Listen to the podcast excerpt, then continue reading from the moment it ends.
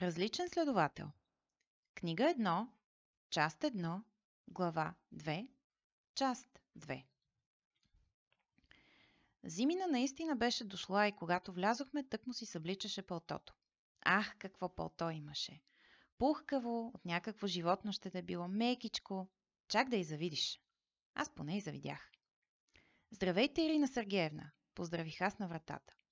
Глухарев обаче просто влезе и я прегърна. Да, имаше връзки човекът. А, за удостоверението, нали? Попита тя, когато се освободи от хватката на любовника си. Аз кимнах и след секунда държах в ръка някакво червено мини тефтерче. С моя снимка.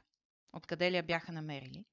И печати, които удостоверяваха, че съм служител на правораздавателните органи, следовател от Пятницкото районно на Москва, лейтенант Наташа Ивановна Алексеева. Страшен купон. Откъде е снимката? Не се сдържах все пак да попитам. О, от патрула я изпратиха по факса сутринта, отговори ми Зимина. Те с Глухарев нещо се бяха сдушили, така че май на мен не ми оставаше нищо друго, освен да чакам. То нямах особен избор. Да вървим към отдел кадри, подбраме Глухарев след малко. В другата сграда вземи си пълтото. Е, защо не ми каза по-рано? Не издържах аз. За да те разходя няколко пъти. Не с това ми е задачата, отговори той ехидно. Нямах много желание да започвам караница с него в ден първи от общата ни работа, така че отново се върнахме в кабинета му и се облякохме. В пълно мълчание. Мразя да мълча, когато ми го налагат. Явно от примирието вчера не беше останал и помен. В отдел кадри нямаше никого. По-точно нямаше опашка. Въпреки това престояхме половин час. По-скоро аз престоях. Глухарев не спря да пуши цигара от цигара отвън, докато всички документи станали готови. И ме остави сама да съчинявам глупости и да ги трънкам на любезната лелка, до която ми обработваше документите. А аман от добронамерено любопитство. Адски е кофти, когато нямаш точна легенда. И представа си нямаш какво правят хората от милицията. Затова просто и направих Сократ. Заклинанието за развързване на езика. Хората обичат да говорят за себе си. Винаги е така. Само трябва да има кой да слуша и да кима с глава на правилните места. Затова, докато чаках да ми бъдат издадени петте чаршафа, които удостоверяваха, че съм вече следовател от Пятницкото районно и осигуряваха моето успешно прехвърляне от друг отдел, както и зачисляването на служебно оръжие, успях да чуя по-голямата част от житието на веселата лелка. Как била родена в Ростов на Дон, как баща и Бог да го прости бил железничар, колко хубави тиганици правила баба и като била на четири и какви проблеми имала с мъжа си в леглото. Последното предпочитах никога да не съм го чувала, но Сократ си има странични ефекти. Като те кара да говориш разни неща, които не бива. Добре поне, че първо сложих сфера на невнимание, да не се излага жената пред колежките си. Въпреки, че като я гледах, май отдавна не беше раз... казала нещо различно на тях. Глухарев явно имаше вграден часовник. Или определено добре знаеше колко време е нужно за обработката на подобен тип документи. Защото се появи като с магическа пръчка, точно когато лелката ми подаваше последния подписан и подпечатан чаршав. Благодаря ви, Полина Василевна, каза той особено галантно и се усмихна на лелката, която пък се изхили с неприкрито кокетство на нейните години. Така че благополучно напуснахме отдел кадри. Глухарев обаче ме стисна за елаката и ме провлече обратно към другата сграда. Пусни ме веднага! Просъсках аз, потискайки импулса да се освободя сама и да му зашия звучен шамар. Спряме фактът, че по легенда, или поне по двете изречения, които ми каза Хесер в кабинета си онзи ден, трябваше да му се водя колежка, а не любовница. И слава богу! Един шамар на публично място, колкото и да ми се искаше да го цапардосам, би предизвикал ненужни клюки. За мое очудване, Глухарев наистина ме пусна и се усмихна с оная неговата кофти усмивка.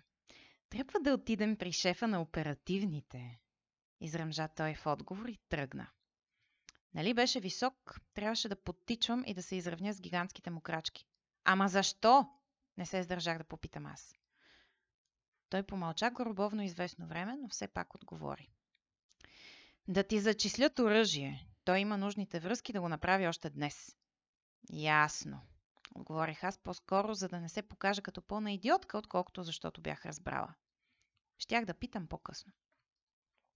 Глухарев спря пред една врата само на няколко метра от кабинета на Зимина. На вратата беше закачена табелка, от която можах да прочета само фамилията – Карпов и надписа над нея – началник на оперативен отдел. Глухарев почука на вратата и без да чака отговор влезе вътре, повличайки ме със себе си. От него не виждах нищо, но когато се отмести за да затвори вратата, се изправих лице с лице с сериен убиец. Шефът на оперативните наистина приличаше на психопат. Студени зелени очи, мрачна и непроницаема физиономия.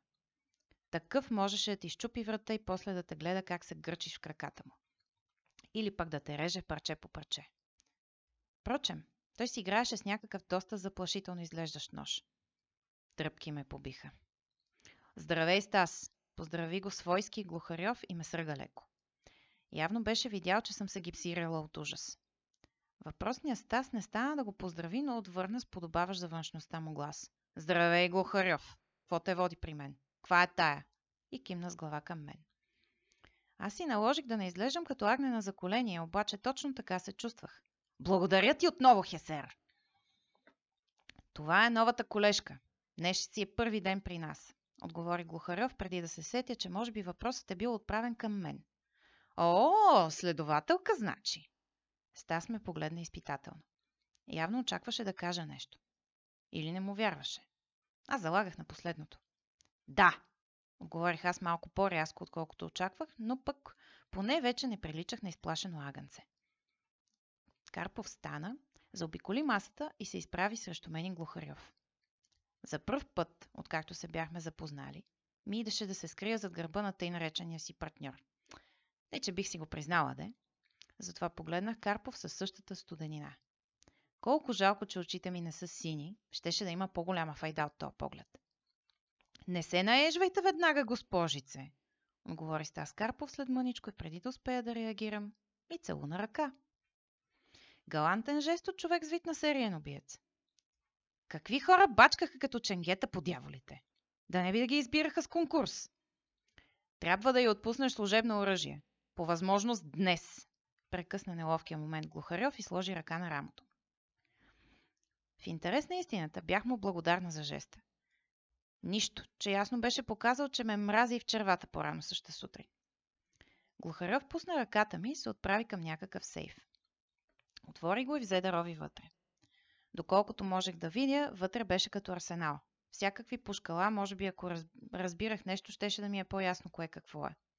Радвах се, че не ме пита за предпочитания, защото знаех всичко на всичко две марки оръжие и ако ме попиташе да ги различа, нямаше да мога.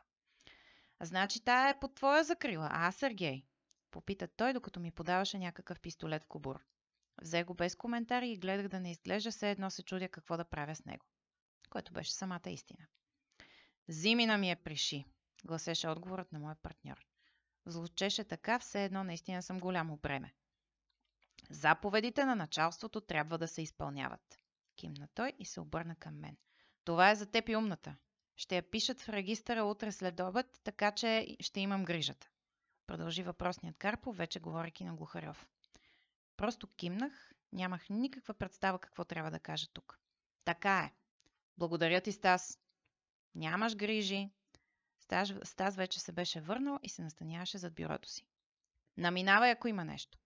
Непременно, отвърна Глухарев и затвори вратата. След това ме хвана за лакътя и ме повлече към кабинета си.